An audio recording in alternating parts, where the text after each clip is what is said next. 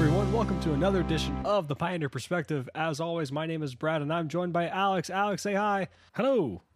Not saying hi. And this week we are going to be looking at some challenges and things like that because we actually had them fire, uh, which is pretty cool. We had the Saturday challenge fire. The week before we actually had the uh, the showcase, which we talked about a little bit because Jund Citadel took it down, and then we also had Sunday. The Pioneer Challenge did fire, but Moto said no. It went down uh, for maintenance or some shit that was like uh, Quote unquote maintenance. yeah, and even the moto team was like, "Hey, we don't we don't know what's going on either. We're sorry." But the message that comes up for everybody when they're trying to log in was like, "Yeah, it's uh it's maintenance, guys. We're just trying to fix it." Uh, Crew three had a good joke saying that, um, "Sir, the Pioneer Challenge is fired again. What do we do?" Oh, we're not letting that happen again. Shut down the servers. Because you know Wizards wants to kill this format apparently. But we do have a challenge to look at. Uh, other than that, not a whole lot else has happened. Modern Horizons 2 uh, spoilers are in full swing. So that is literally just suffocating everything that's going on in Magic right now.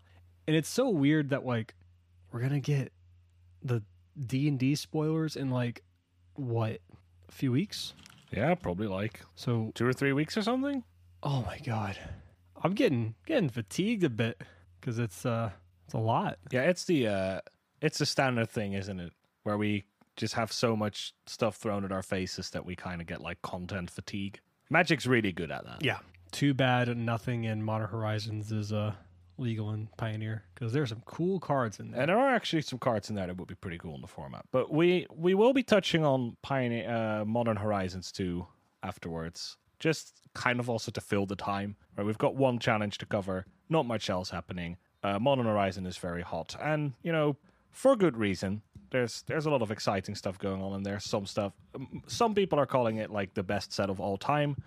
Um, we'll touch more on that later on what we think about that. But first things first, we do have the challenge to go over, and the winner of the challenge was Bant Spirits. That's a friendly face, Alex. Are you happy to see that back? Um, I mean, happy in the sense that it's nice to see it win again. Unhappy in the sense of like, God, that matchup's so hard.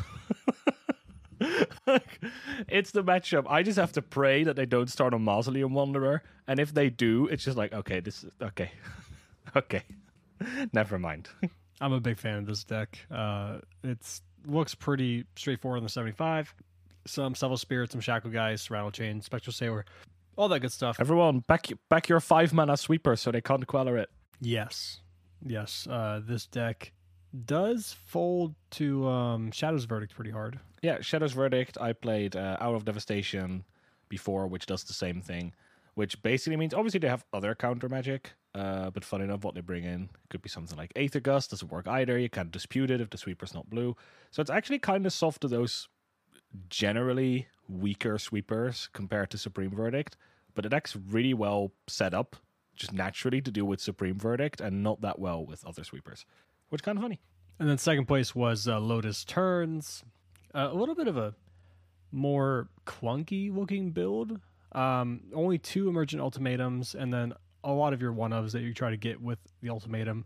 Uh, discontinuity, dig through time, peer into the abyss, omniscience. Uh, It, it does it does run the uh, hidden strings, which I do like. I was a bit weirded out by the versions that don't, because it allows you to make these enormous mana jumps. Yeah, and this also still runs the Fave Wishes uh, package, uh, so it has a wish board.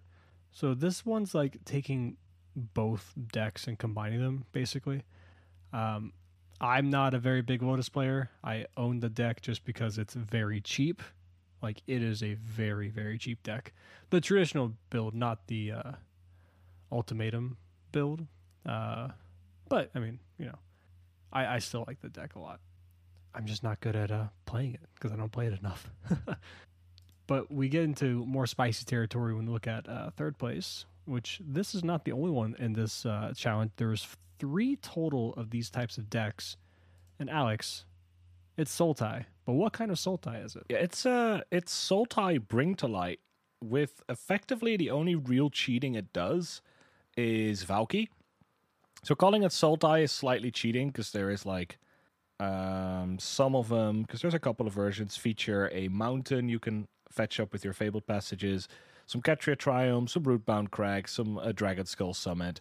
So they are kind of four color deck. They can get to that red mana either for their Bring to Light or their Valki, which we also see an interesting change in like the sweeper setup. So no Shadow's Verdict here, just Extinction Event and Languish, because they're actually the ones you can get to with your Bring to Light. But the main thing here being that you can do Valki shenanigans and kind of a funny uh, juke you can pull on your opponent when you reveal Lurrus as your companion and it turns out you're actually a control deck. Yeah. Lurrus control, baby.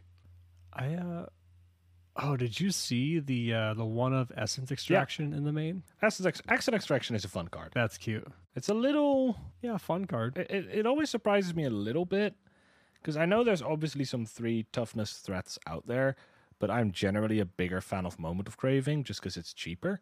It gains you one less life, it does one less damage, but the damage is actually minus two, minus two, which is generally better than doing damage, and it's cheaper. And it's a little easier to cast, which, you know, you're playing a four color deck, and you're playing Sinister, effectively a four color deck, and you're playing Essence Extraction, which is one black black, and then Sinister Sabotage, which is one blue blue. So that does make your mana curve a little complicated, but probably manageable. But it is something to keep in mind.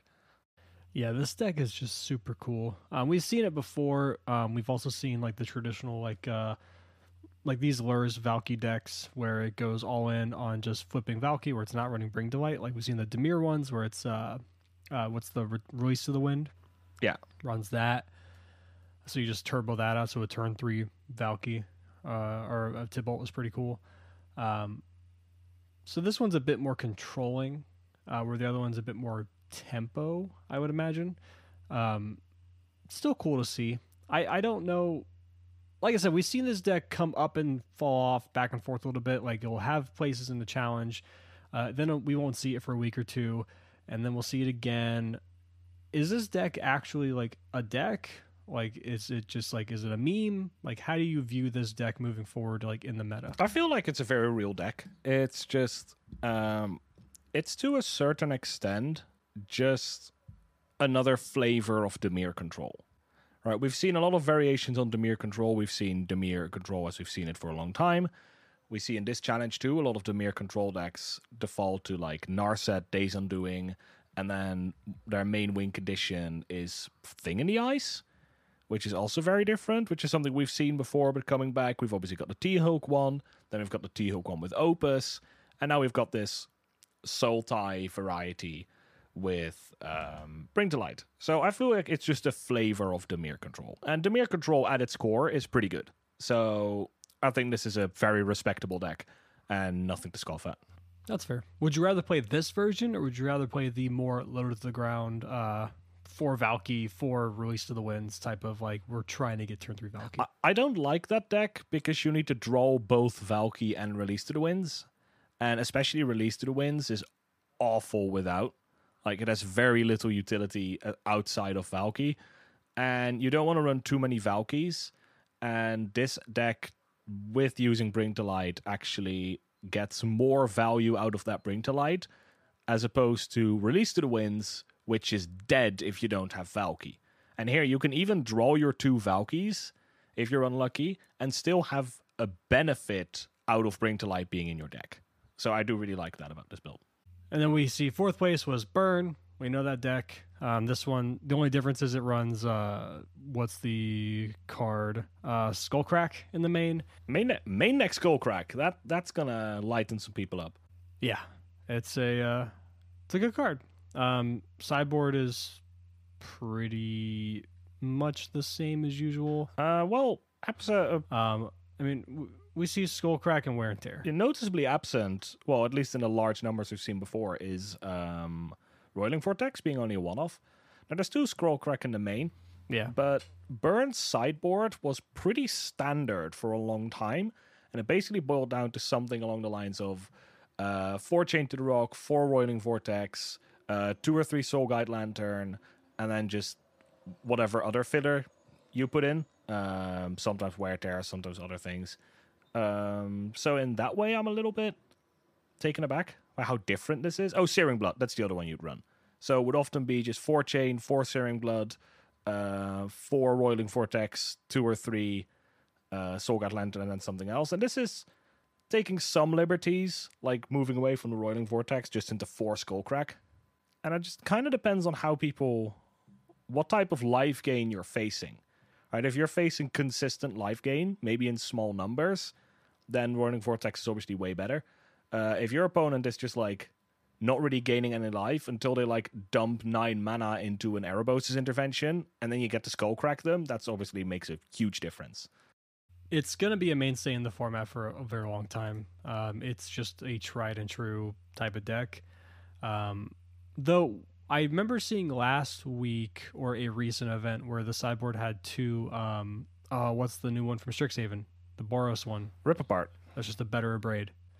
Yeah, we saw two rip apart in those lists, and I, I'm I'm very much interested in seeing more of that. I think that's a really cool card. I, I, I think an application for Skullcrack, if we move on to the next list, it's an interesting one, is Citadel.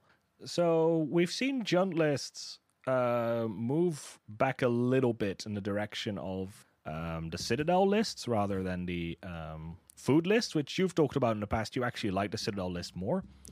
This is an example where I can imagine Skullcrack being a very nice card because your opponent puts the Citadel on the stack, you just skull crack them.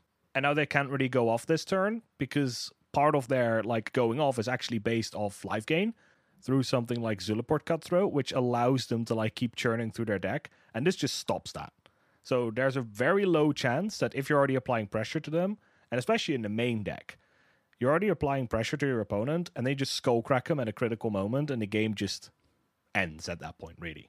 Yeah, because there have been plenty of times where I'm playing this deck and uh, I'll be at three, four life, and I'm trying to get Citadel to grab a uh, Zulaport Cutthroat, and like you can, you can get down to one life with Cutthroat, get him on board, and we'll get him on board going to one life.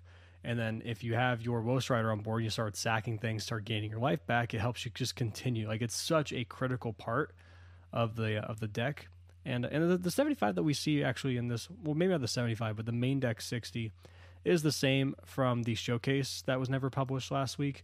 Uh, I it might actually be the same pilot. I'm not 100% sure. Brad and all his insider knowledge. Well, I mean, I just browse Twitter. um, and plus, usually everything gets posted on like the other discords, like the uh, the Pioneer Discord or the Pioneer subreddit, things like that. Um, we're talking to like ACC um, who's really big in like compiling the data and things like that. But yeah, the, I it might actually be the same pilot, but it is the same main deck 60. The sideboard is a little bit different. The sideboard I find a little weird. Um, I, I, I get it, but I find it weird in terms of like you could be running other things.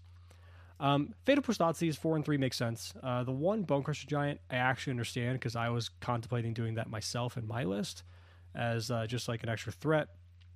Um, it I've won plenty of games in other decks. Actually, in the food version of the deck where I ran two Bonecrusher main, I've won plenty of games just getting that down turn three and just like yeah, just beat you down, and it helps. Uh, two Klothys um, makes sense. Where I get little confused is like uh, Binding the Old Gods is a good card, and we've seen it in the food version of the decks. Um, I prefer. Well, I mean, the third chapter is cute with Mayhem Devil because it gives all your creatures death touch. Mayhem Devil having death touch takes a while to get there. that's yeah, exactly. Um, so that's where I'm like, I would just rather have Assassin's Trophy in that slot. Like it, you don't get the extra land turn two. It's four mana versus two mana though. Like I see the differences, and I guess in a Niv world, giving them a land can kind of feel pretty bad because it helps fixing their mana. But like, I don't know. I just like the flexibility of Assassin's Trophy more. And also, you can play Assassin's Trophy and still possibly go off on your turn without dumping four mana into a single bit of removal. Um, and then we have Korvold. Korvold's great. Um, I've kind of shifted away from Korvold in the Citadel version. Um, I just find him to just not have as many synergies as you would in the actual food deck where he belongs. But it's fine. It's whatever. Um, th- this deck is hard. This is a hard deck to figure out. Yeah, definitely. As you can see from like the 75. And um, You know, I'm just I'm just weaving through here. So we see obviously the the split between Elvish Mystic, Llanowar Elf, three Elvish Mystic, two Llanowar Elf, instead of like four one, something you do because you're gonna play around Legion's End, which we actually find in the sideboard of the sixth place list. So here we see Mono Black Aggro uh, showing up again. You know, just like its creatures, it never truly dies. And um, the main deck is very stock, right? We've what we've seen before. We see three Faceless Haven, four Mutavault, 18 Snow Covered Swamps makes up the mana base. Slightly more aggro than the Castle Locthwain versions, but this is something we've seen vampires do too, which honestly has the exact same mana base. So you can go either way, and I don't think I think both decks really like do the same thing in that regard, where you can pick between a more aggressive mana, literally more aggressive mana base because you can actually attack your opponent, or go in the grindy way of Castle Locthwain. Um, now you mentioned like in the Niv world. Now there's not actually that much Niv here, but uh, in the challenge, I think there's two or three decks, which copies, which is you know, nor- like a normal deck. It's nothing above the curve, but definitely in a Niv style world or pe- world or people doing Niv style things like trying to go in these grindy game modes. Your creatures are already grindy, but you don't want to go into that grindy territory with Castle Locthwain because you're not beating these decks anyway. So might as well go aggressive and just get them dead because you're not winning the long game, which I think is, you know, vital to uh, recognize when you're building certain decks. Which I could touch on a little bit afterwards in my experience playing a little bit of Orzhov Humans because I actually collected the list, which is like popular, and we'll talk a little bit about that more. But the interesting part about this deck is some of the cards we find in the sideboard. So the sideboard is two Heartless Act, all right, two Legion's End, which you know has always been a good card, um, four Self-Inflicted Wound. So this person really doesn't like Niv because Self-Inflicted Wound is a very good card against Niv Mizzet. And auras. Uh, three, yes. Oh, and auras. Good God, yes, it's good against auras. Um, three Aethersphere Harvester, which is a very old school sideboard card to deal with aggro decks. Um, very good in this deck though, because uh, Bloodsoaked Champion and Scrapheap Scrounger both enter the battlefield untapped, but they can't block, which makes them really weak on the defensive in uh, aggro matchups. Three Aethersphere Harvester means that they can quote unquote can block because they can just crew the vehicle and then the vehicle blocks. So that's really sweet. And then we see four Leyline of the Void. I guess this person really doesn't like Phoenix. Nice. I know there's other That and probably Jund Food. yeah Turns off cat. turns off cat, but I mean I, I haven't played mono black aggro and especially not in the I've played similar decks but not mono black aggro specifically and I haven't played against the food matchup. Maybe the cat oven part is just so obnoxious you actually have to just go all in trying to shut it down. Uh, hence the four ley line of the void. Obviously, leyline is like a super powerful card. Um, so yeah, if you feel like you need it, it is strong. Uh, a thing that I well, and it has the upside that you can always discard it to Rankle later. Just like how Rankle as a legendary regularly just shows up as a four of. It's like, yeah, but what if you draw two? It's like, well, conveniently, Rankle can make you discard cards. So you just discard other copies of Rankle. And the same logic kind of applies to Leyline of the Void here. Yeah. And sometimes you don't even discard copies of Rankle because, like, you uh, anticipate him getting removed in certain matchups. And you're like, I like having the extra one. Because there have been plenty of games where I'm like, yeah, something with Rankle. Two turns later, they kill it. I'm like, guess what? I have another one. Just It's going. just I, I, I've Rankle's a great card. Yeah, I've said it before. I'm um I'm playing arena just for the sake of like gathering my gold, and I play mono black aggro there in historic. And just through when I played standard and opened Eldraine packs, I have a play set of Rankle, and just every time I play the deck, I rediscover how good Rankle is. Like this card is so good. Yeah. It's unbelievable how good that card is. Great card. So I need to get my other two. oh, you've only got two. Oh, they're for your sideboard. Yeah, I only have two. Yeah, you've messed me up with them before. Yeah, for for Uh, yeah for vampires. Um, so the list after is um, Burn Again. No Skull Crack here uh, because this is as traditional as it gets. Uh, very typical burn, one shock, Zurgo Bell, uh, Zergo Bell Striker, Helm Smasher is the big one. Three Lightning Strike, the rest is all like a bunch of clean four offs. Uh, sideboard is just four Chain to the Rock, two Rest in Peace, four Roiling Vortex, four Searing Blood, Lurrus as the companion as your 15 sideboard card. That's it, right? Very clean. And just proving that this deck just still works. Just don't change a winning recipe. Burns good. Eighth place is really cool though. It's Esper Control, which I am such a big fan of this deck. Well, it's it's Esper Yorion. It's still Control. I know it's Esper Yorion, but with like the minimum number of Yorion. Like it runs four Omen of the Sea, one Trial of Ambition, two Oath of Kaya, two Omen of the Sun, no Elspeth Conquers Death, only two copies of Narset, and then actually it does run a Yorion, which surprised me. It runs a Yorion on top of its companion Yorion, when it really it doesn't go that all in on Yorion. So that surprised me a little bit. Do like the one Baneslayer Angel, one Lyra Dawnbringer in the sideboard. In case you draw your second Baneslayer Angel, you now have a better Baneslayer Angel. I love Lyra. Such a cool card. Lyra's art is stunning. Like Yeah. Lyra has absolutely stunning artwork. It's incredible. All right, moving on. If you, unless there's, yeah, this deck's cool. We've we've seen this before. Uh, I'll- actually give like a, a slight rundown because we haven't actually seen this deck in a while. So it plays generally because it adds twenty cards with Yorion. It is basically Esper Control in like the exact. It's literally just the sixty cards for Esper Control, and then it adds twenty yorion cards to it. That's basically the deck. We're seeing one Cling to Dust, four Fatal Push, four Opt, one Thought Thoughtseize, two Dovin's Veto, one Jwari Disruption, four Vanishing Verse, four Absorb, two Thirst for Meaning, which actually synergizes quite well with your enchantments in matchups where they don't work, uh, one Hagra Mauling, three Verdict, three Dig Through Time. Win cons are the aforementioned Yorions, two Shark Typhoon, and four Teferi Hero of Dominaria.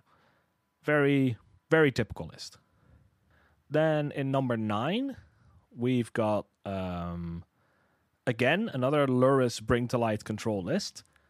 Some different, uh, some differences here with the one we've seen before. So the ninth place list, uh, moving on, is another version of the Lurrus Bring to Light control deck that we've seen before uh, earlier in the challenge. This deck's slightly different. Uh, first of all, it's got a main deck Mystical Dispute. Screw you. Um, it's got four Bring to Light as opposed to the three. It's Silver Bullet esque slot that was actually a Scavenging Ooze in a previous list. Is a Dragon Master Outcast in this one. Now, for people who don't know what Dragon Master Outcast does, because they haven't played Standard four years ago, is it's one red mana for a 1 1, human shaman. At the beginning of your upkeep, if you control six or more lands, create a 5 5 red dragon creature token with flying. So if this goes unanswered, it gives you a 5 5 every turn. This was played back in the in standard when everyone boarded out all their removal in control matchups. And you just play this guy on turn one. It's like, yeah, what are you gonna do? Dispel it? Oh wait, you can't. And you just win the win the game off of having a bunch of five fives. Really cool card. Um, I guess there are definitely you can get to board states where bringing this out just it's just very powerful. Um, aside from that, it is similar. Uh, it runs Soul Guide Lantern, which is cool. Two copies in the main, which is cool to recur with Lurrus, and they do quote unquote cycle. So that works quite well. And yeah, aside from that, it runs a very similar mana base. Um, sideboard runs some interesting cards, uh, namely Painful Truths, which is two in a black for a sorcery that says Converge, similar to to And here you draw X cards and you lose X life, where X is the number of colors spent to cast this. So you can pay three mana to lose three and draw three, which is actually pretty good value for a draw spell. Though I do find it a little bit odd because it is a sorcery. So it plays a little bit awkward into your game plan with cards like Sinister Sabotage. Then going a little bit faster now with decks we've seen already. Uh, 10th place is Bant Spirits. Not much to say here.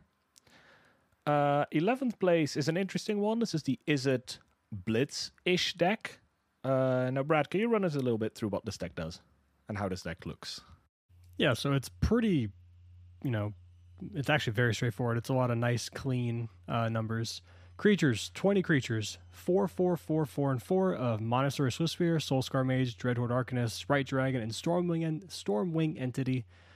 Uh, these are all great cards. Sprite, Sprite Dragon's super cool. Um, yes, you can Fatal Push it, but you can't Heartless Act it, which is a pretty big deal uh, after a while. Um, Stormwing Entity, also really cool, costing uh, two and a blue less to cast if you cast an instant or sorcery uh, spell this turn. So you effectively make it a uh, two mana, three three flying prowess. Scry two enters the battlefield. Very good. And then your spells, you have a bunch of easy, cheap, cantrippy type spells to help with your prowess creatures and in Swiftspear, Soulscar Mage, uh, Entity, and pseudo Sprite Dragon, except it's prowess that sticks around. So it's even better. So you have your crash through four of you have two dive down for protection, four opt, two shock, four wild slash. You run the two shock because you want extra of that ability.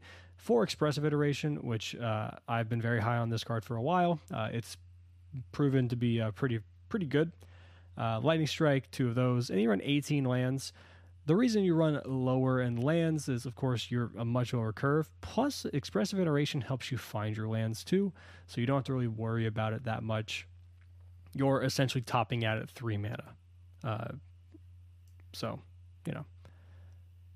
And sideboard, easy peasy. Magma Spray, Spell Piercer, Braid, Roiling Vortex, taking a uh, you know little note out of the Burn uh, playbook. Mystical Dispute and Bedlam Reveler. Oh my god, I love having Bedlam Reveler in the side. That is so cool. I have no idea what you bring it in for, but uh, it's sweet. Probably control, but I mean, yeah, I guess it's in the more value based matchups because noteworthy is that this deck doesn't actually run Treasure Cruise. So it doesn't actually utilize its graveyard aside from Dreadhorde Arcanist. Uh, which is very different from the Phoenix deck. So they're like constantly eating their own graveyards to play Treasure Cruise.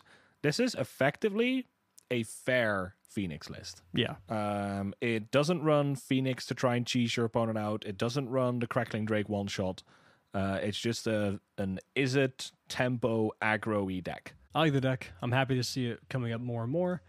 I think it deserves it. Um, it's just weird. It's a good deck. It's very reminiscent of Izzet Blitz in Modern, but it doesn't have any of the free stuff, which is what makes obviously the Modern deck like one of the best decks in the format. And this is just the, even the fair version of that. This is just it runs. It's high synergy, but it is a really fair deck, which is kind of cool. Yeah, I, I, I like it a lot. Um, 12th list, we see Burn, which we have seen before. Some sideboard cards different. It runs a Justice Strike for big blockers, I guess. Works against like the Lyra Dawnbringer we saw earlier.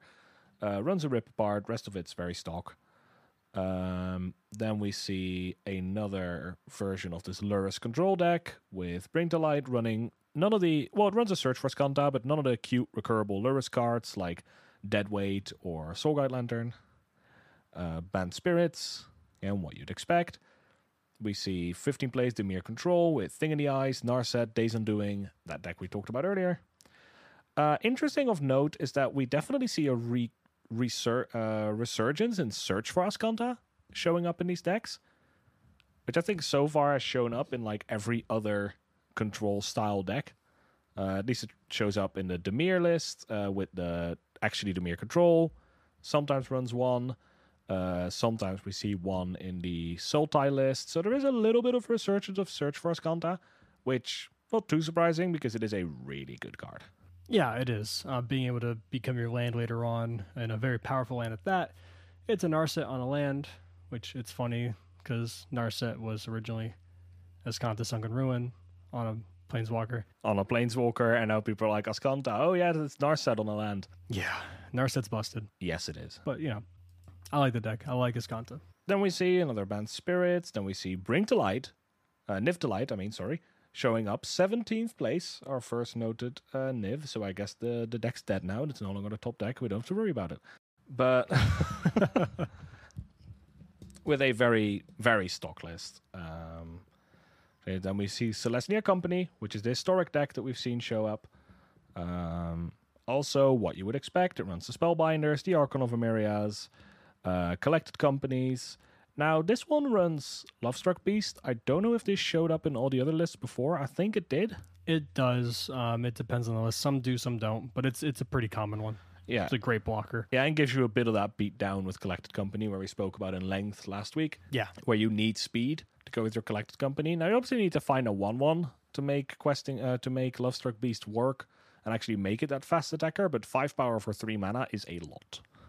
Then we see Jund Food running the 1 Bolas Citadel because it can't let go of the past. Um, then we see 20th le- place, we see Lotus Field, um, Emergent Ultimatum. It seems like Emergent Ultimatum is kind of the stock way to go now. We've seen some versions before, but it's basically all Ultimatum now. With the difference still being is how you actually win. Like this one that doesn't run a single turn spell with it. Yeah. But being able to grab your stuff and uh, somewhat make it more deterministic is uh, is a big deal. Then Jund Sacrifice going on on the food thing this time. Niv to Light 22nd, Niv to Light 23rd. Uh, then we see that same uh, Blitz deck that we just talked about with the Sprite Dragon and the Stormwing Entity show up. Orzhov Auras, which randomly showed up again, which is still a good deck. And then another Blast from the Past. Uh, Brad, what do we find in 26th? Ooh. It's Omnath. Four color Omnath by our wonderful. Well, it wasn't Claudio's list, but this is Claudio's list. He just didn't pilot it. It's by Chilled Dead. Chill, Chilled Dead? chill dated? Sure. Um, but yeah, it's it's four color Omnath, which I've actually been trying to work on myself and see if I can bring it back. And uh, yeah, four Lotus Cobra, three Sylvan Caryatid, two Courser of Kruphix, four Omnath, one Golos, one Kenrith, one Ugin, four Growth Spiral, one Cultivate, because I don't know why every Omnath list does this. It's like we need to run one Cultivate. One. That's Yeah. it. Exactly one. Uh, Escape to the Wilds is going to be a four of three Genesis Ultimatum, which is just an amazing card. Felidar Retreat is really cool. Um, I love this card. I usually brought it in from the side, but it makes sense that it's a main deck card now because you know you don't have Uro or uh, Teferi anymore. And then 28 lands, sideboard, a lot of cool Temur stuff. Just saying, no. Uh, then we have Deafening Clarion, Magma Spray, Removal, Tireless Tracker, Mystical Dispute, Quothus, Coma, Ugin. I love this deck. Um, Now, yeah, uh, sorry. What do you a- want to say? I know people don't like this deck typically because it's the epitome of uh, 2020 Magic, you know, where it's like, can you ramp uber aggressively, get down your really big threats, and just win? Or do you just have someone interact with your early stuff, make you play fairer, and you just can't win the fair game? It's a very straight up, like, do everything or do nothing in that kind of deck. I think part of the frustration with people is also like you play Genesis Ultimatum. Sometimes you flip like a Kenrith and Ugin, uh, an Omnath and two lands, and sometimes you flip like four lands in a Growth Spiral.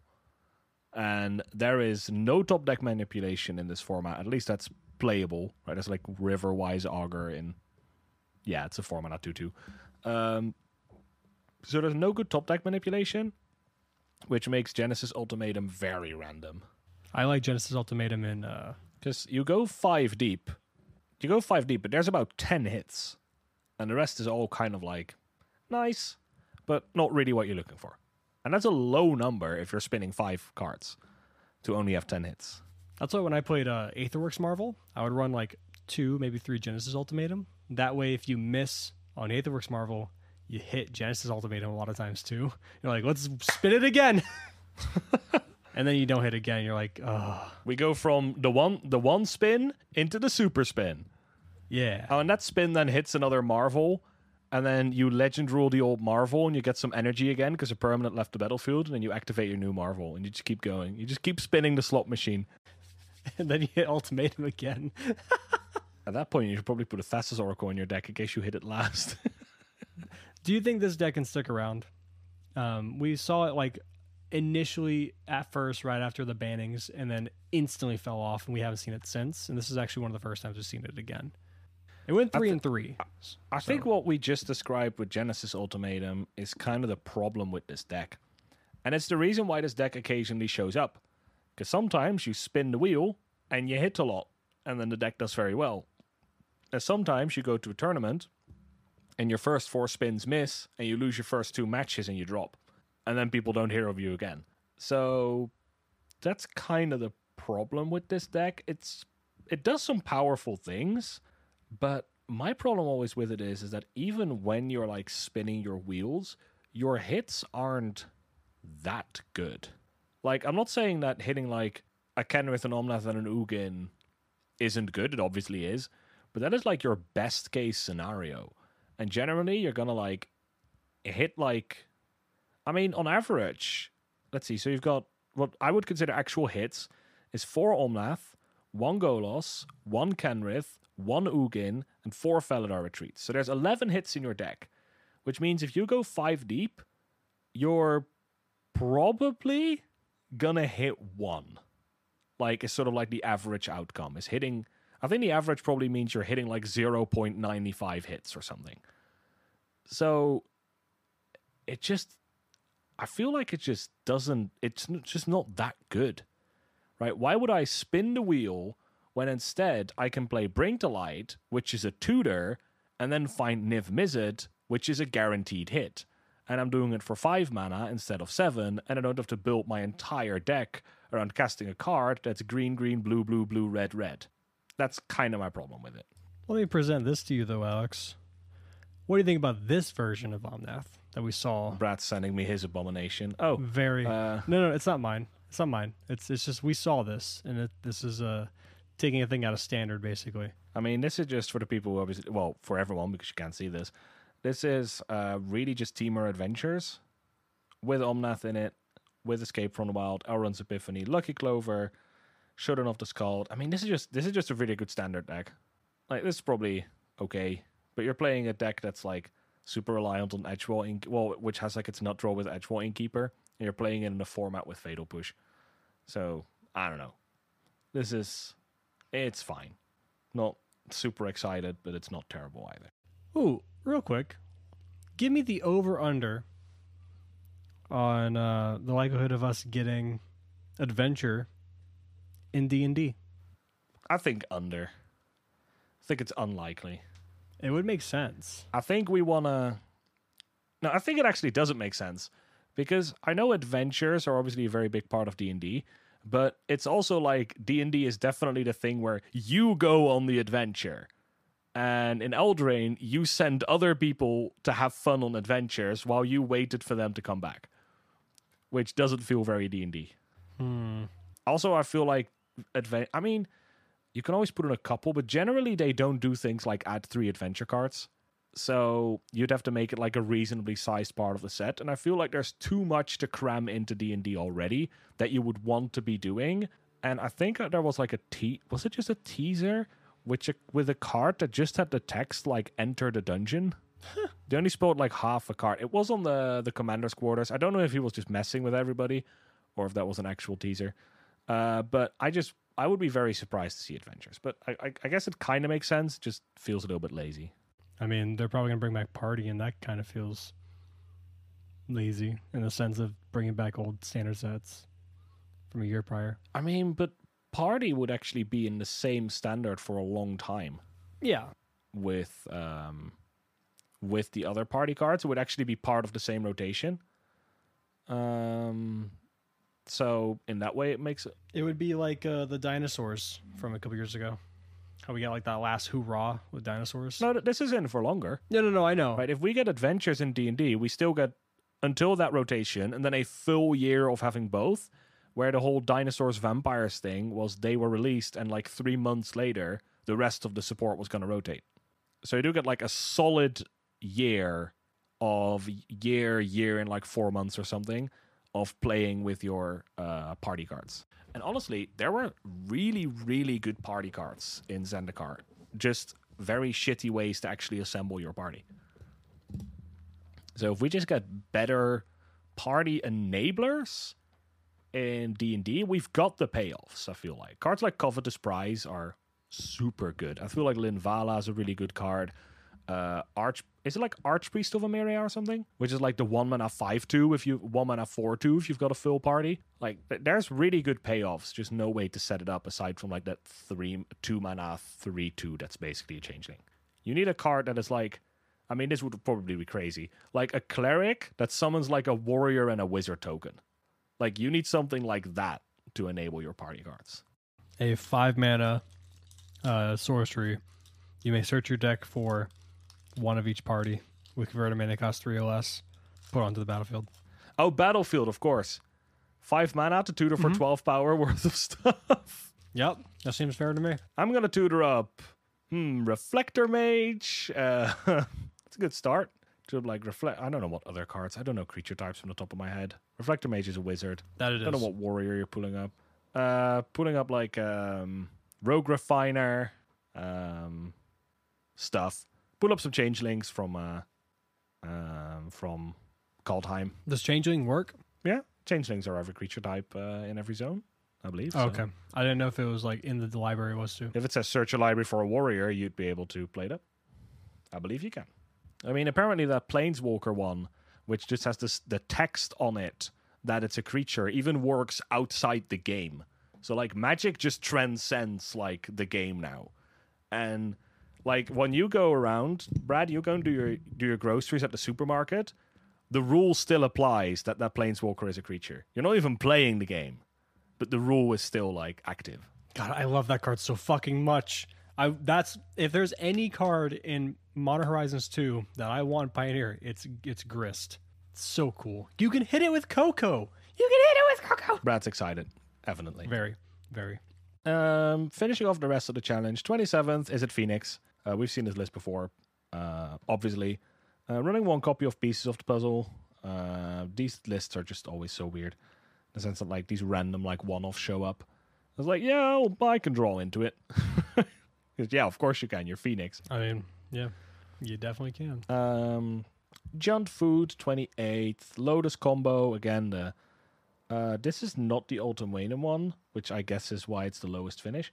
And but um, this just goes into like Mastermind's Acquisition, Peer into the Abyss, uh, Fae of Wishes stuff. This one feels very traditional. Um, not sure what else to say about it. Deck seems right. Then in 30th, we've got a spicy one. We've got Izzet Dragons?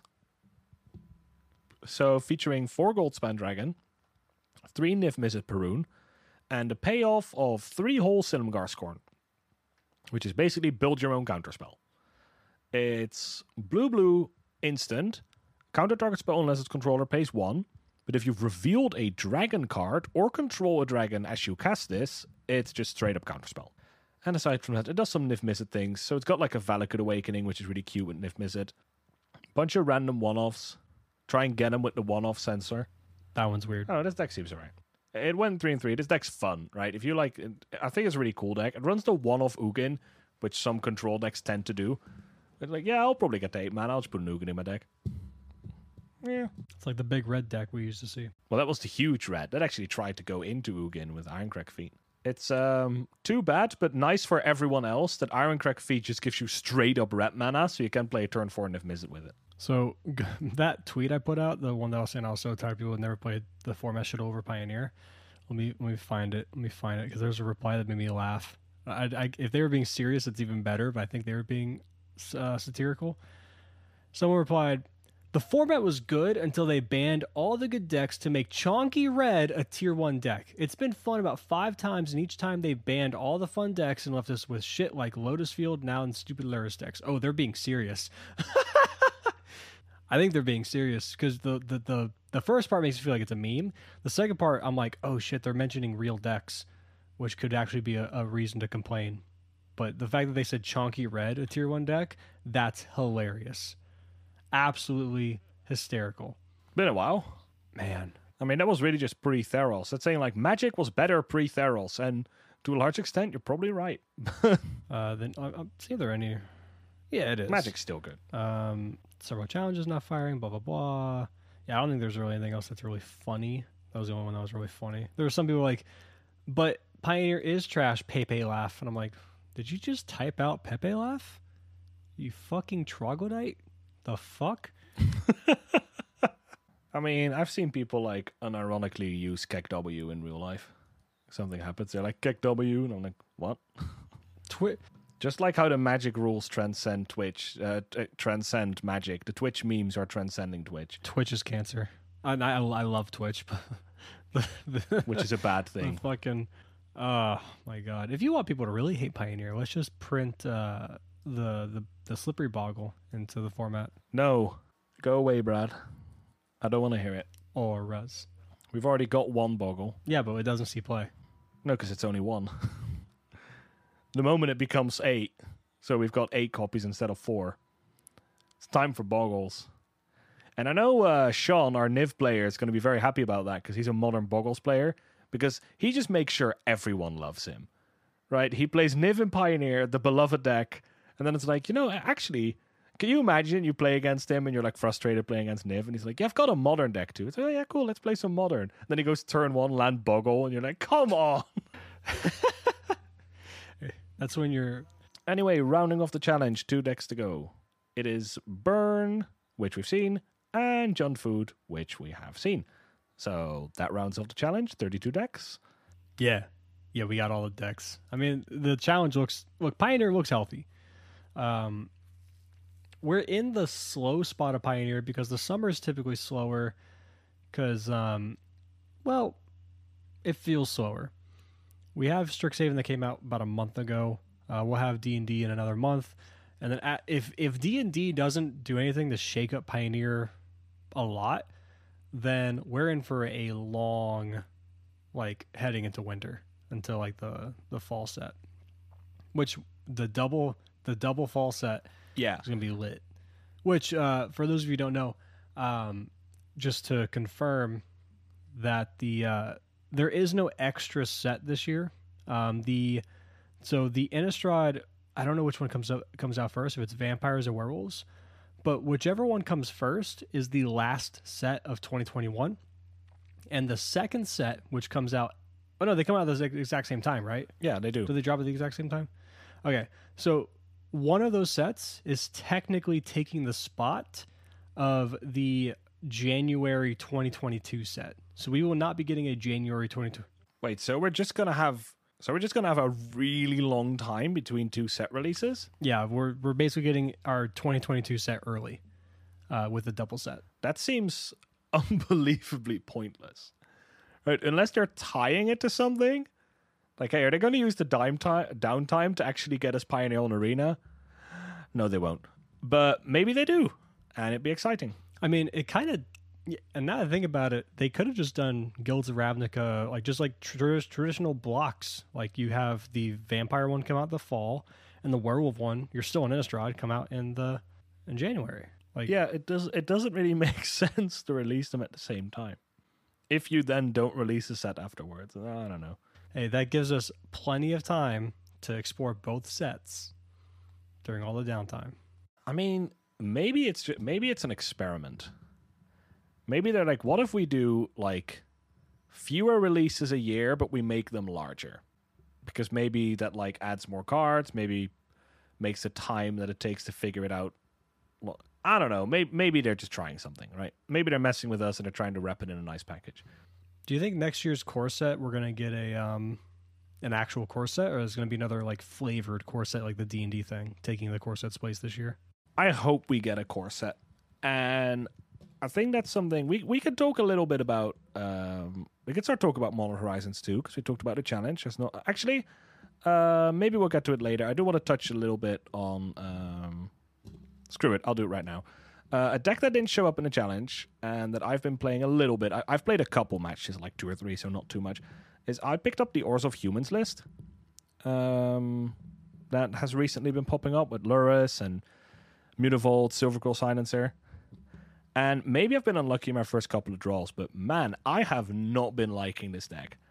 And the main thing about it is I have not liked Mutavault at all. Like I have either had to ship hands because Mutavault bricked them, because I had like I would have like even though I only run three, I actually went for a list with fewer Mutavaults. I run three, and I just constantly have hands that have like five one mana spells, a concealed courtyard, and a Mutavault. And it's like now instead of playing my entire hand out on turn three, and maybe if I draw a land, even then swinging with a Mutavault, it takes me till well, I, no, then I wouldn't have to Mutavault. But like if I have two concealed courtyard there, I could play my whole hand out by about turn three, and now it's going to be by turn five because I've got this Mutavault just doing nothing, and that really annoyed me. And Silverquill Silencer, I played it. I named a card that was a pretty obvious name. I played against Phoenix. They had a stocked graveyard, and I named Treasure Cruise. But then they just used one of their bazillion different cards that also deal two damage or three damage to creatures, and then they cast Treasure Cruise. I'm like, wow, this card did actual nothing. They took three though. No, wait, they didn't. No, because no, because they killed it first, and then they cast Treasure Cruise. The only card that wasn't in the original version, and I have actually been impressed with Kitesail Freebooter because it actually gets rid of the card. So for the time being, so then I can actually take the removal spell that was supposed to kill it instead of having to guess which one of the five they're going to play, and then I actually had applied pressure because I could see their hand and I had information and I knew what to play around.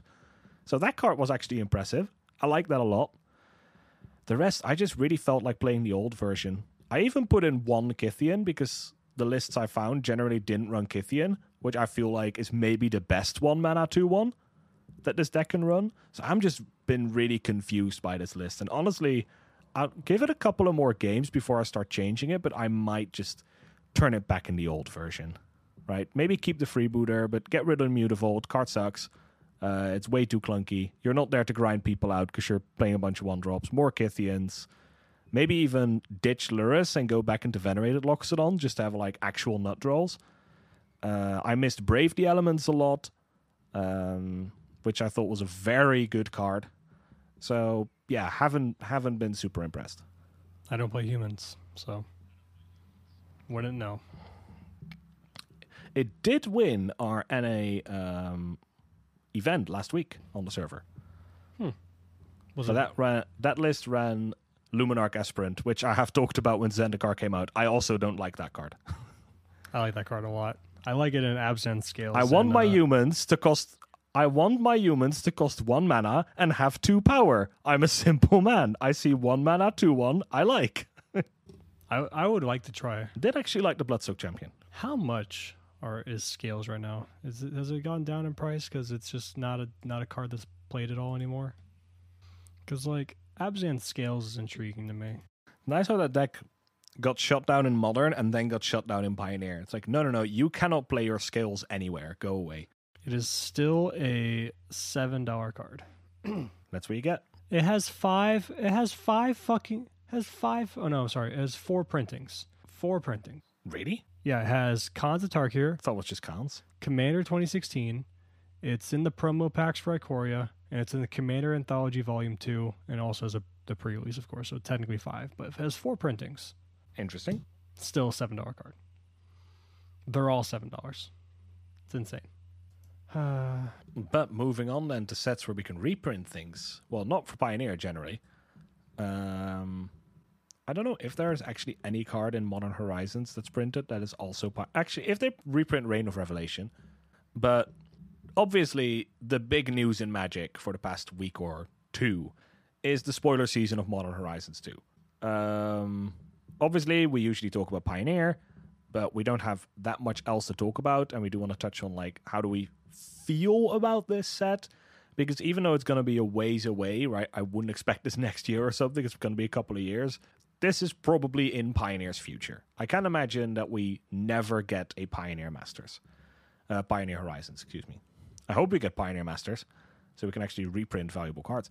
But do you think they would call it Pioneer Horizons? Do you think they would come up with a different name? I'm not sure.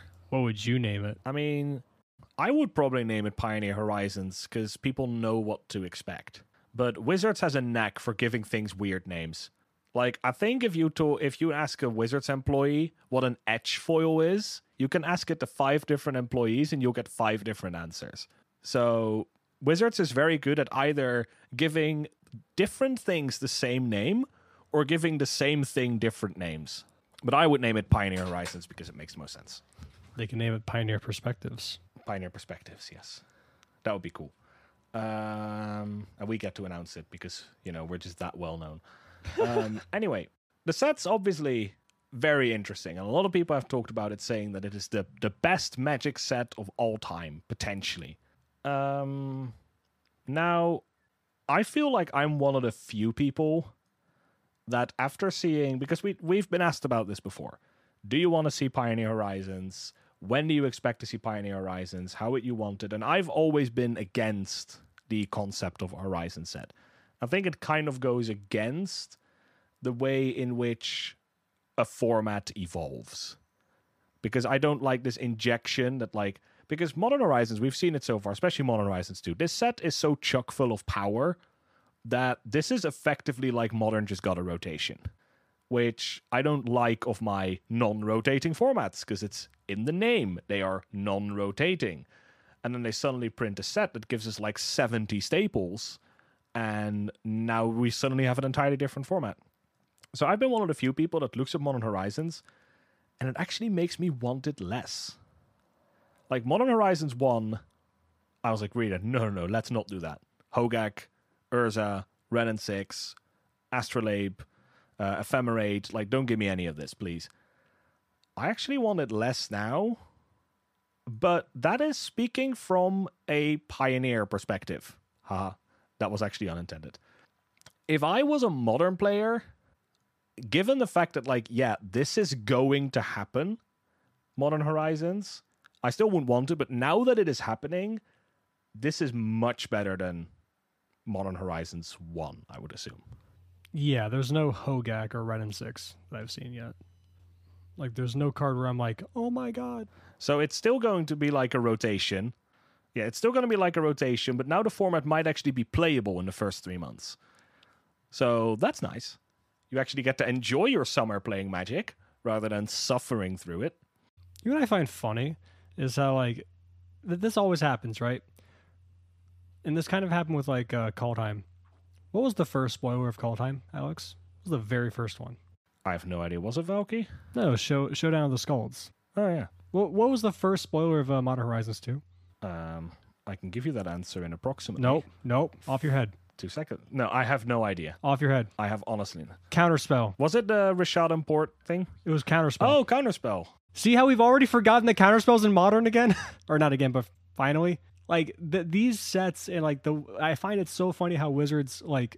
Now I'm not comparing Showdown of the Skalds to Counterspell. I'm just saying that like it's so easy to forget about the first uh, spoiler, and especially it's funny because the first spoiler was Counterspell, and everyone's like, "Fuck, no!"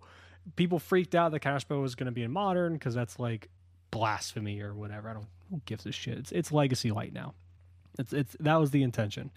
And No, I, I, I, I actually saw a video. I, I first thought that too, but I don't play a lot of. I don't really play modern. Right, I haven't. I've stopped playing modern on the twenty first of October, two thousand nineteen, because a certain format was announced, and then I just dropped modern. Um, and people kept saying like, yeah, it's like Legacy Light, and I kind of bought into that. But today I watched Pleasant Kenobi had a video on it, like, is it Legacy Light? I watched it too. Uh, sorry for the spoiler, uh, Kenobi, in case people now don't watch it, but he said no, it's not Legacy Light because there's some very fundamental things that Legacy has that Modern still will not, and probably never will. So I would, re- if you still in the camp of like, is this Legacy Light? I would watch that video. He's he makes a very good argument from someone who plays both formats a lot Yeah. instead of me. Who hasn't played Modern in two years and has never played a game of Legacy? No, so he and he mentioned things like um like mana uh interaction, um like Rishadan Port, Wasteland, um as being reasons is why it's not a legacy light because that's a very big thing legacy of interaction of that and like the fast mana we don't have that in modern. Um but what i say legacy light i mean in terms of like the actual structure of like the the not the design but the philosophy of the format moving forward.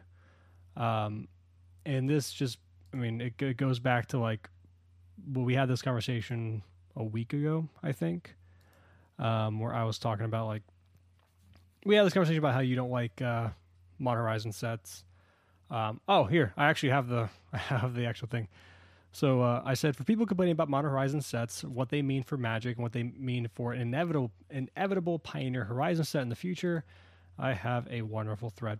Uh, modern is quite literally a modern legacy in the sense that it's become a format that can be juiced up in power level now that there is a format above it that is allowed to slowly grow and mold into the new extension of standard. So I don't mean modern as legacy is like it is a small version of legacy. I mean it's literally a modern version of legacy. Not modern the format, but a modern day of magic versions of legacy. Legacy has every black bordered card uh, shoehorned into the format, so I don't mind seeing uh, that modern taking that form in a sense of things like Modern Horizons 1 and 2 going straight into the format. Because modern no longer serves the original role of the format that was intended, because that's exactly why WotC made Pioneer. The whole argument against Modern Horizon sets for modern feels like old man yells at cloud argument. Modern Horizon is evolving because Magic is evolving. We joke about Pioneer Horizons, uh, but realistically, that won't happen until further on into its life as we approach the need for another set to serve out as the extension of standard. So, as much as the thought of our favorite format becoming like modern is scary, we have to acknowledge that is it is an inevitability, just like one that is really far off. Um, yeah, I just basically like when it comes to like Pioneer Horizons and the future of Magic in that regards, it's something that's going to happen. But when it does happen, there will be another Pioneer being curated in the background or even already announced by the time that happens. Because it, it's the way Magic is and it has to happen. Yes. Yeah, I agree with that. And it plays into the thing, right, where the sort of next format you could go into when you played standard and you want to do something else, your next one for one format was modern. And the whole idea of, yeah, take your old standard deck and go into modern has just been a lie for years. Like, it is just, it makes no sense. Taking your old standard deck, especially from the past couple of years, but I think even in the future when we see rotation and we just have Strixhaven, Kaldheim, the more toned down standard sets, I definitely feel like taking your old standard deck and going into Pioneer is more realistic right? Your creature deck. I mean, we I, I, talked about this last week. I've said this plenty of times before. Take your average creature deck, add four Coco, and it's probably a decent deck, right?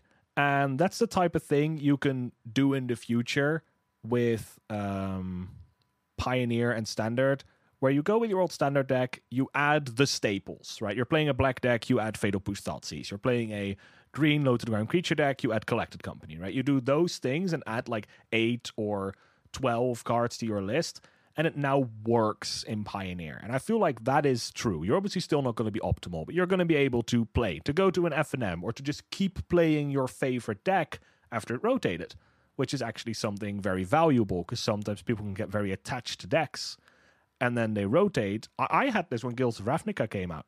And I lost uh, seven mana Nicol Bolas, Torrential Gearhulk, Glimmer of Genius, all those cards.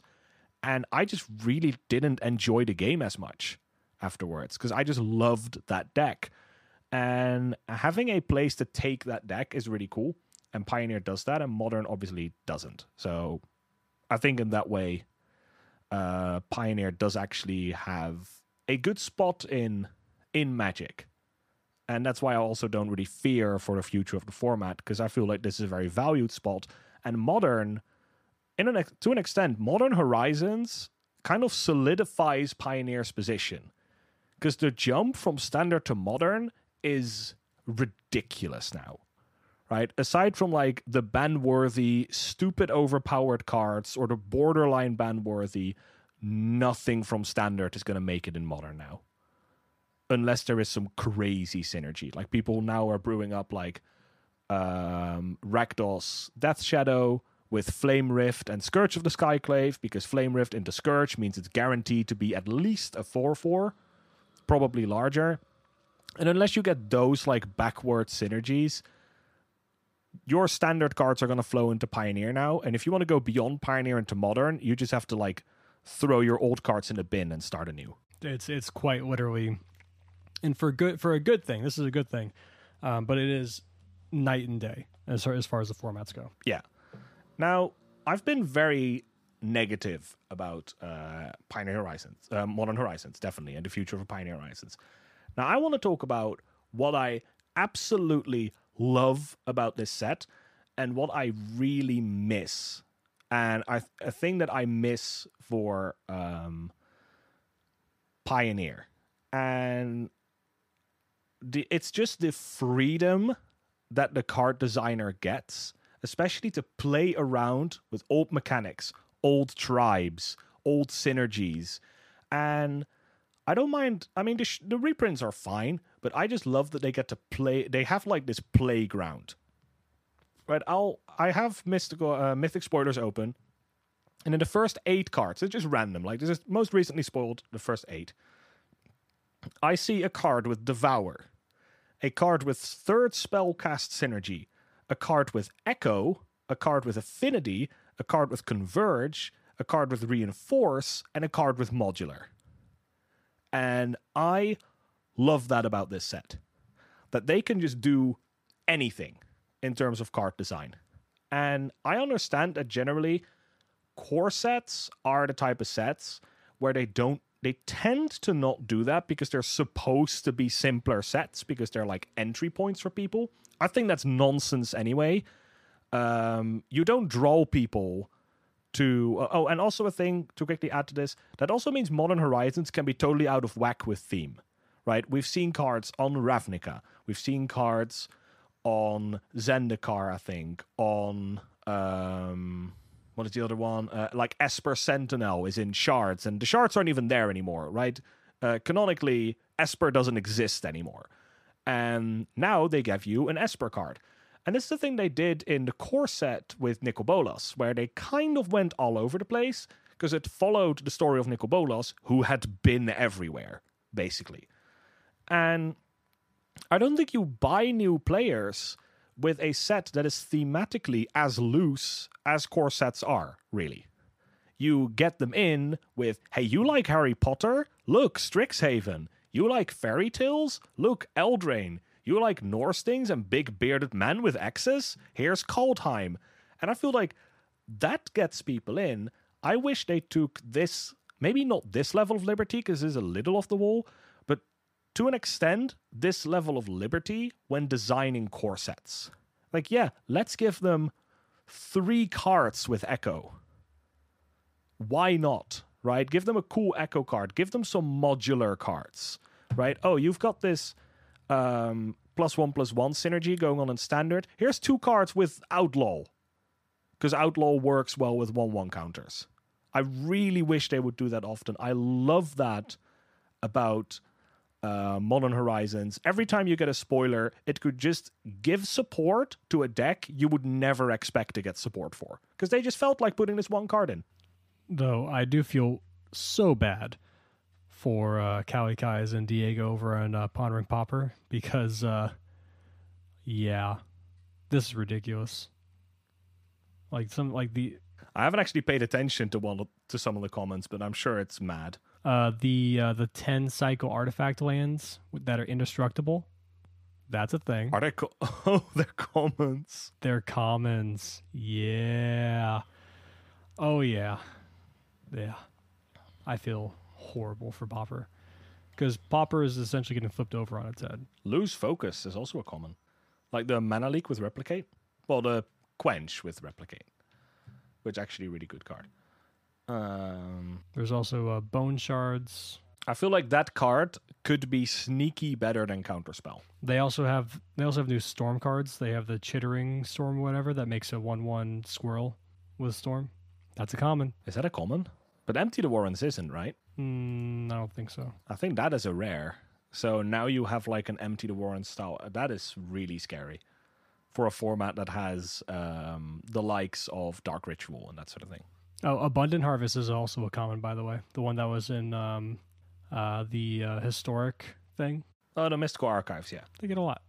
No, and again, like I, I, I like the design liberty that they have here. Like, hey, just to make like limited better, but these could even work outside of limited, maybe a little better. Here's um, here's five cards with basic land cycling. Right there is um, one of the first spoilers was like this white dragon that you could plainscycle, but then eternalize it from the graveyard. And it's like that is just you take plainscycling and eternalize, which are two like mechanics that would usually take up what can be in a set, right? It'd be cycling and eternalize. And that's now two out of your, I don't know, four or five mechanics that they put in a set. So making this type of design is really difficult in a normal set because you need to have cycling there and you need to have eternalize there. in a Modern Horizons 2, you could just do it. Right? Uh, an intern had a had a fun idea a while back of like a just a quirky card. Yeah, I could put it in, but it doesn't fit with the theme. What theme? There's no theme, right? There's just cool cards. I wish we did that with corsets.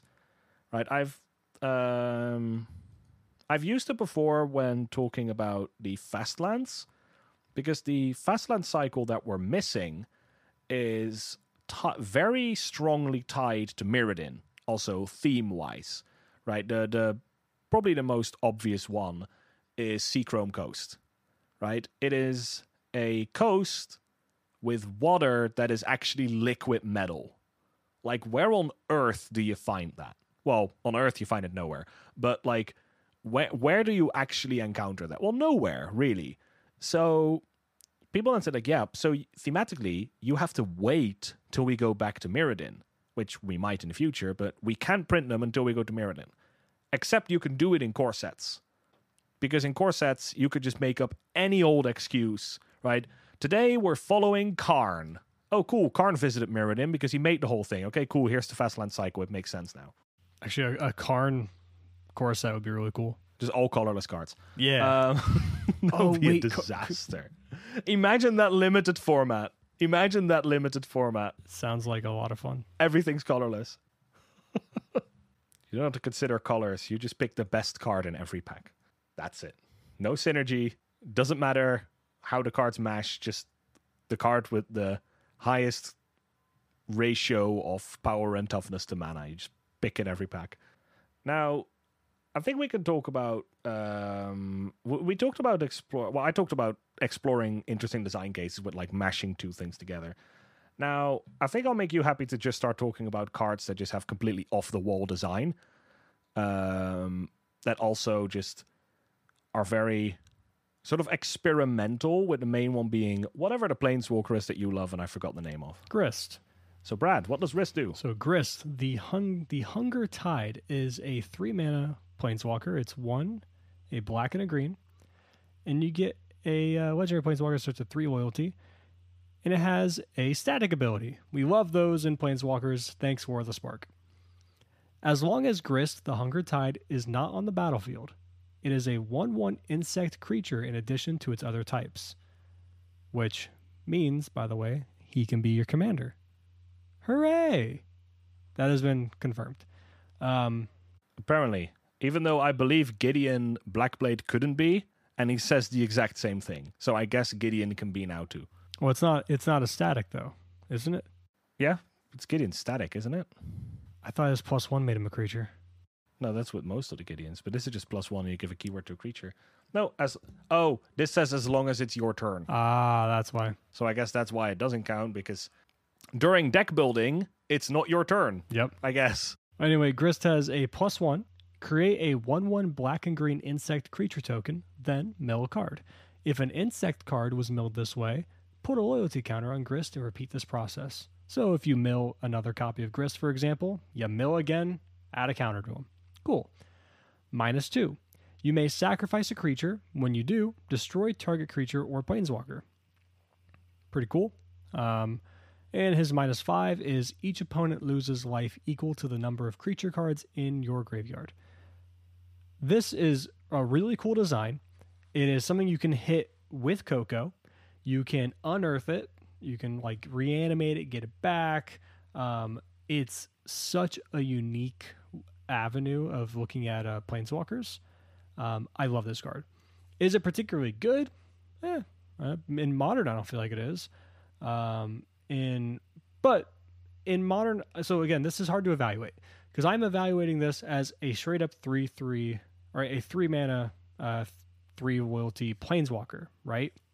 Based on all its loyalty. You also have to evaluate it as a creature with the aspect that you can reanimate it with Unearth, you can Coco into it, and things like that. So that could make this far better than I'm giving it credit for. Uh, just because of like the other av- like just that's why charms are good, right? We've had this conversation before. Charms, when you look at their modes on their own, they aren't typically like super great for the mana cost. But when you look at how flexible they are in reality, they make them far better. This might be the case for Grist. A card I would love to see in Pioneer, a, design aspect or like that avenue I'd love to see in Pioneer as well. Maybe not just Grist himself, but just this this idea. This is so cool. And the art, fantastic.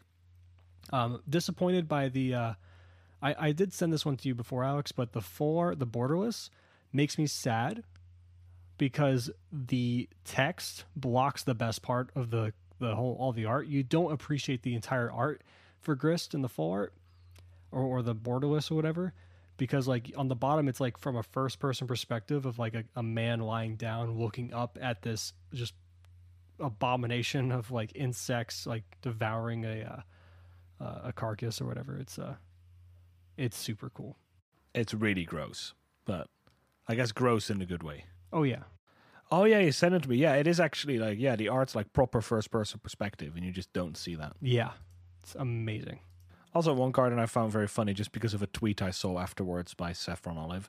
Profane Tutor, sorcery, suspend one on a black, search your library for a card and put it into your hand and shuffle your library. So like this card basically announces to the rest of your table, kill me. yeah yeah it does like in two turns, I'm gonna get a free. Ma- I I'm gonna get a quote unquote free demonic tutor. Kill me, please. Um, yeah. So I've I've I don't have too much more to say about this because I, I don't I'm not very bothered to go into specific card designs. Now, one nice thing about Modern Horizons, with again tying into core sets, is that I initially see some of these designs, and I get sad that they skip Pioneer um, the Merfolk God. Very quickly read it out. Uh, Svyelun of Sea and Sky. By the way, absolutely phenomenal Seth McKinnon art, as always. Uh, legendary creature Merfolk God. Um, I'll just say of Sea and Sky because I can't pronounce it first thing. Of Sea and Sky has indestructible as long as you control at least two other Merfolk. Uh, when when it attacks, you draw a card, and other Merfolk you control have ward one, so tying into a new mechanic too. This is just a card where I'm like, man, I would so want to see this in um, in Pioneer. Um, the Grixis Planeswalker, obviously, I would like to see the Grixis Planeswalker in Pioneer. Now, it's a little bit more difficult with cards that would serve as face cards. So, Planeswalkers, to an extent, legendary creatures, but they're not as big of a deal. But this especially goes for the more sort of simple creatures or standard cards. We have seen them put Modern Horizons cards actually in standard through the core set. Uh, I believe they've done it with more, but the main one is Rain of Revelation, which is just the four mana instant speed card, draw three, discard one. That was initially a Modern Horizons and was actually put in a core set. I think literally the core set after actually featured that card. So really cool designs here. That doesn't mean that they're sort of lost to Pioneer. They they can come back. It just it is somewhat more unlikely, and you know we're sort of losing design space. But then again, it's design space as I talked about earlier that we probably couldn't have had, or we wouldn't have had for a very long time. Like sure, we now get like a card like Rectal's Headliner with Echo which is a, a thing you can play around. Not that Echo's like the most interesting mechanic, but just as an example. Um, it's probably going to be a while until we get Echo again, if ever. So it's not really design we're losing, because it's design we we're never going to get. But it's sort of this like, what could have been feeling that it gives me when I see some of these spoilers. It's like, oh, we, we could have had this. And now it's actually much less likely, because this design has now left someone's head and is now a Modern Horizons card, and couldn't have been slightly tweaked to be okay for standard, and then actually get into Pioneer, unless they're cards like uh, Rain of Revelation, which weren't super high value cards to begin with. But like your Esper Sentinel is probably never making its way into standard, so sad. which could have been maybe like a two mana two two instead of a one mana one one and obviously then its effect would actually be better because it's you know if your opponent plays their first known creature spell um, you draw a card unless they pay two rather than one but obviously being a one mana one one that you can buff with things like Thalia's Lieutenant makes it better for modern um, and now the design isn't tweaked to be fit for standard which means it's less likely to enter Pioneer and that's a shame I want Damn in Pioneer. That's such a cool card. Just double black sorcery, destroy target creature. Creature destroyed this way cannot be regenerated. Has overload two double white, and you replace uh, instances of target with each. So it's just a four mana wrath, uh, stabled onto a two mana removal. that that is also that is also an interesting thing that um, Modern Horizons and again they can do this in core sets. Wizards, please don't be cowards, but they can take mecha- they can design cards that could have never been in the original like design space. Damn could have never been in Ravnica because Overload is an Izzet mechanic, so they couldn't have made an thematically. I mean, again, I think they could. But they couldn't have, quote unquote, couldn't have made an overload card that's Orzhov because it wouldn't make sense because overload is the Izzet mechanic. Even though this is a perfect design for overload. Yeah. And then you get a bunch of cool reprints. Um, Braids, Cabal Minion, Bandon Commander, right? Is it a Bandon Commander? Yes. Yes, it is. so if you liked this card in Commander and you've been holding on to your copy, Never quite understood why. I know the card is ob- the card is obnoxious as hell, but like so are a lot of cards in Commander. yeah. well, she's back in Modern, so have fun. Uh, a lot of Enchantress stuff too got put out. Uh, we have Enchantress's Presence, a three mana, uh, two and a green enchantment. Whenever you cast an enchantment spell, draw a card. Uh, also coming out is the uh, legendary creature uh, Sythis, uh, Hand of the Harvest. It's a two mana, green and a white, one two legendary enchantment creature. She's a nymph. Whenever you cast an enchantment spell, gain a life, draw a card. Um, that's really cool. So Enchantress players are pretty happy. Uh, they also reprinted Shardless Agent into the format, which is just three mana, uh, one Simicolors, two two Cascade on a human rogue. That was a legacy staple for a while, and now it's uh, It's gonna be in that's gonna be in value piles. yeah, um, Shardless Agent is a very value-y card. Where so to an extent that is actually a fun design because Cascade is generally done to do very unfair things, uh, except for Bloodbraid Elf, which actually does it to do fair things. And Shardless Agent is generally also going to do it for fair things. So that's actually pretty cool. Yep. Uh, more enchantment stuff. Sterling Grove, green and a white enchantment. Other enchantments you control have Shroud. That's super cool. And you can pay one, sacrifice Sterling Grove, search your library for an enchantment card, reveal it, and then shuffle and uh, and put that li- put that card on top of your library. So, yeah, Enchantress players. So Sir Epic from the Discord, he will be very happy to play that in Modern. Um, we have cool stuff for Storm. There's Strike It Rich, which is a one mana sorcery, create a treasure token with flashback of three. So a zero mana, pump your Storm by one.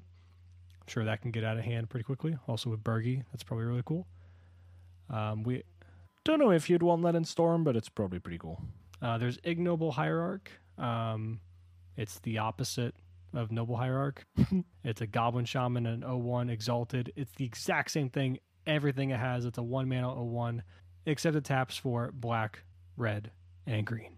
It's the Junda boy, and the flavor text is amazing. He protects the fetid bog from light, life, and the hideous sound of laughter. For those of you who don't know, Noble Hierarch's uh, flavor text is she protects the sacred groves from blight, drought, and the unbeholden. So, goblin hate happiness. Fun. We Goblin, we don't do happy. Yeah. Never. Um, it, it's so cool uh, to see all of these cards. Um, oh, Patriarch's Bidding is a new one. That'll probably be in Golgari. Not Golgari, I'm sorry. Uh, Rakdos Goblins. That's a reprint. Um, five mana, three and double black sorcery. Each player chooses a creature type. Each player returns all creature cards of a chosen type this way from their graveyard to the battlefield. Nice. Actually, I'm surprised to also see like quite some synergy with food in this set. Oh, yeah. So that's definitely a a type they're keeping around. Um, I do actually own a modern deck. I haven't played it in forever, but I might pick it up soon when we can play with people in person again because I have a lot of friends who play modern. And I own elves, and they reprinted Quirion Ranger. Now that is like one of seventeen cards that makes Legacy Elves amazing. So I don't think by itself it's going to do that much, but I am kind of happy to have it because it is a cool card. You can untap your Elvish Archdruid with it and have even nuttier turns, which is pretty cool. There's all the squirrel support. And it does things with a Shia, Yeah.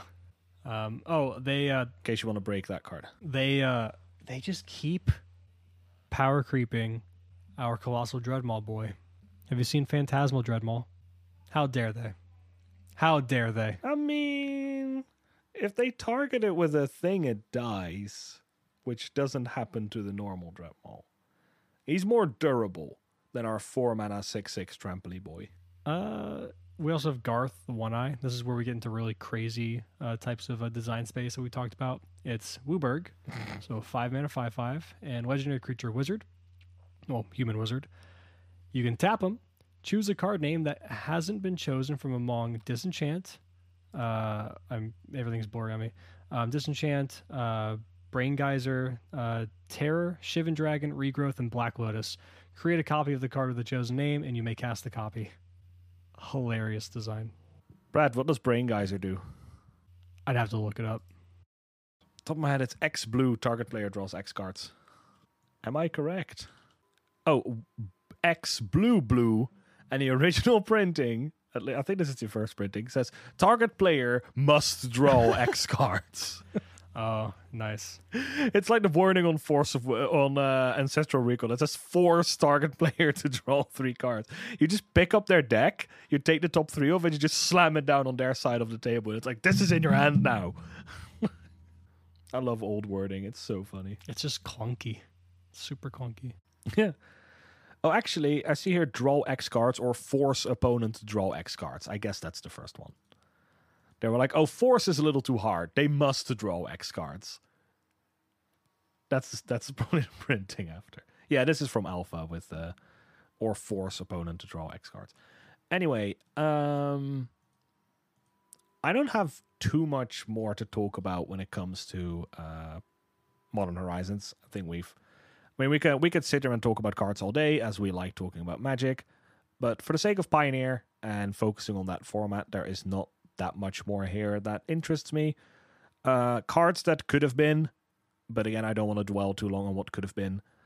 Um, I don't know if there's anything else you want to add about Modern Horizons 2, and maybe like, you know, how does this make you feel about the eventual Pioneer Horizons, or any other feelings you have on this set in regards to the Pioneer format? Um, I just like the design space. I, I think there's a lot of cool cards, and I would love to have a bunch of them in the format. I understand why we can't. Um, it just makes me hopeful for future Magic and what we end up making in the future and what kind of cards we get. Just a really cool set. Um, I don't know if it's the greatest of all time, but it's it's it's definitely one of the most unique of all time and one of the most interesting of all time. it it does sort of i mean we see plenty of cards to improve to prove this but just it really proves the amount of creativity in the set design team because there are a lot of cards here and how they interact with old mechanics and with old cards and all that all that jazz there are just some super interesting very clever designs here and I really like that. It sort of it, it in that way it makes me hopeful. Like man, the people who designed this, if they want to, and please if they play test them, can design really fun and good cards. And in the in the in the good sense, good, not in the overpowered sense, good, but just good, solid design that we see here Oh yeah, definitely. makes me happy. Sorry, did you say something, Brad? I just said oh, definitely. I agreed. Which I mean, honestly, I think we could probably just make this a shorter episode. yeah, I think this is just gonna have to be a short one in the end because only one challenge to cover. I hope they fix Modo and we actually eh, right. We don't have challenges fire for two weeks, and I said the crew three joke when they finally do, and then this happens, so we only have half the stuff to talk about. Like, damn you, wizards! At least they fed the intern that puts the list online. Maybe that was it. Maybe they had to cut the power. It's like you know, we can only have one of two things. We can either feed the intern or we can run Modo. And they decided, like, you know what, this time we're going to switch Modo off for a day and we're going to feed the intern. Beautiful. Good for him. Or her. Or her. Or them. Yeah. All right, that's going to do it for us this week. Real quick reminders out the door. We are the official podcast of the Play with Discord server. We have mailbag questions that you can be featured on the cast if you go ahead and ask us through any means, whether it's going to be on the Discord itself in the Pioneer Perspective mailbag section. You can also DM it to myself or Alex through various social media means. Speaking of social media, Alex, you have one. What's yours? Yes, you can find me on Twitter at Disciple of Bolas, where I will post sometimes post test deck lists, retweet stuff, and occasionally complain about Magic related stuff because hey, I am a Magic player, so I am you know entitled to my seventeen thousand complaints a day, right? Exactly. You can find my uh, mine. Also, my revelation this morning that the card Damnation exists. I mean, not Damnation, the card La- Languish exists, other Formula Sweeper. I was like, oh, yes, I played this for three months, and then I completely forgot it existed. You just have so many uh, options at black. You know, you're, uh, you're too greedy. But you can uh, you can find me at Bradcifer. True. I am a greedy Magic player. You can also find, uh, let's see, we have the Playaway Discord uh, official Twitter at Come Play Away. We also have the podcast Twitter at Pio Perspective. We have other podcasts. We are pioneer. We are the Pioneer Perspective, and we also have our sister podcast, Pondering Pauper. Go check them out. Cali guys, Diego, they're great. We also have merch. There's Pio Perspective playmats through the uh, the links on Inked Gaming, but there's also Playaway ones too, which is pretty cool. First link shows the artist page for those playmats. The second link is just straight up our affiliate page. If you like things you see on Inked Gaming in general, doesn't have to be our stuff, and you use that link, that still helps us out, and we appreciate it. And that's it. We love you. We thank you for the support, whether it's through Reddit, Discord, listening to the cast, all that good stuff. And we hope that you uh, listen to us again next week. Bye bye. Bye bye, everyone.